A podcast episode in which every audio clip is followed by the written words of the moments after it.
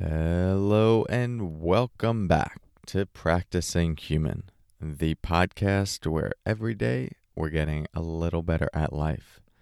I'm your host, Corey Muscara, and in today's episode, we're going to talk about why you should forget about enlightenment.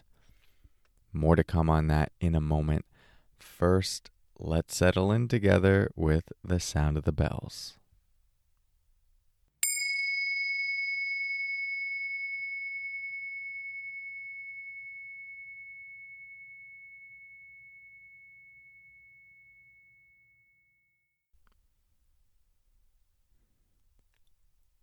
So, the title for this podcast, Forget About Enlightenment, comes from the title of a poem called Forget About Enlightenment by John Welwood, the late John Welwood.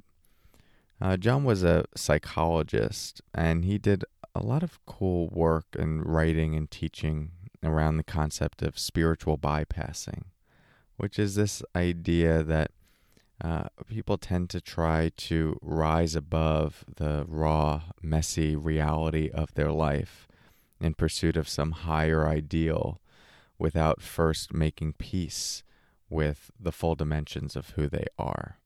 It's uh, sort of like a glorified form of fake it till you make it, but it ends up causing us to not address and make peace with and befriend uh, the deeper parts of us that we often just want to run away from quickly. So I'd like to read you uh, the poem that he shared, uh, again titled Forget About Enlightenment. Sit down wherever you are and listen to the wind singing in your veins. Feel the love, the longing, the fear in your bones. Open your heart to who you are right now not who you would like to be, not the saint you are trying to become, but the being right here before you, inside you, around you. All of you is holy. You are already more and less than whatever you can know. Breathe out, touch in, let go. I think my favorite four lines in that are uh, open your heart to who you are right now, not who you would like to be, not the saint you are striving to become, but the being right here before you, inside you, around you. You know, if you've been following this podcast, you know this is a theme that I bring in, uh, brought in from the very beginning. This idea of meeting, befriending, accepting, embracing more of who we are in the present moment, and how that is just foundational to a meditation practice.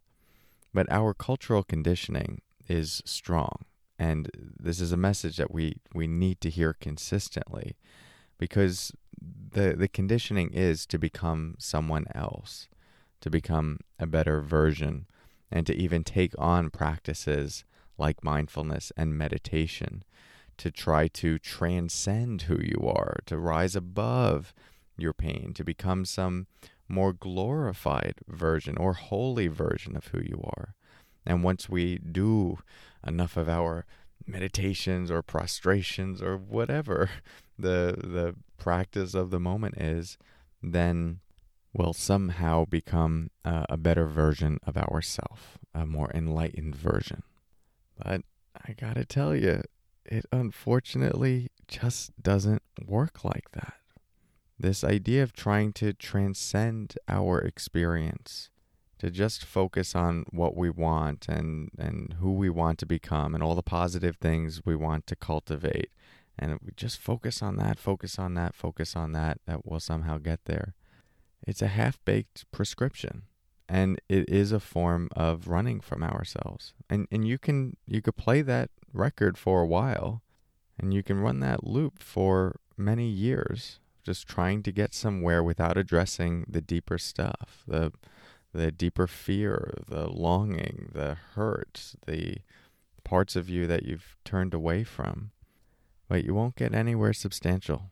It will always be there like an anchor pulling you down Eventually, we have to see that all of the enlightenment we want, the deep peace we want, the holy version of ourselves we're trying to create, all of that happens through these experiences, through all of our experiences, rather than in spite of them. The deepest meditations and most profound insights during my time in Burma and always in my meditation practice come when I welcome those dimensions of myself into my awareness. When I stop trying to, you know, sit down and go into my meditation practice and like try to become some version or try to become a better version. When I let go of that and just truly with with total love, curiosity and openness meet whoever I am in that moment acknowledging that I, I can't be anyone else other than who I am right now.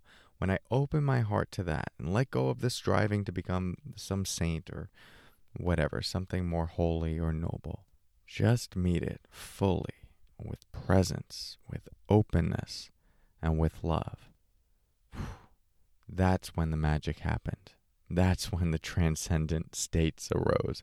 That's when the feeling of oneness with everything came up that's when the deepest peace I've ever experienced in myself arose for me.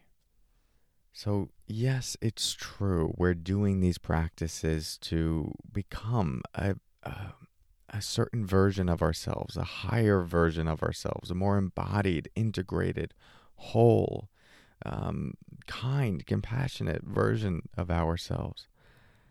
But the great irony and paradox of this practice is that in order to become this better version of ourselves, we have to let go of thinking that there is a better version of ourselves. So I'll let you reflect on that riddle for the rest of the day. Thank you for your practice. You're doing great, and I'll talk to you soon. Take care.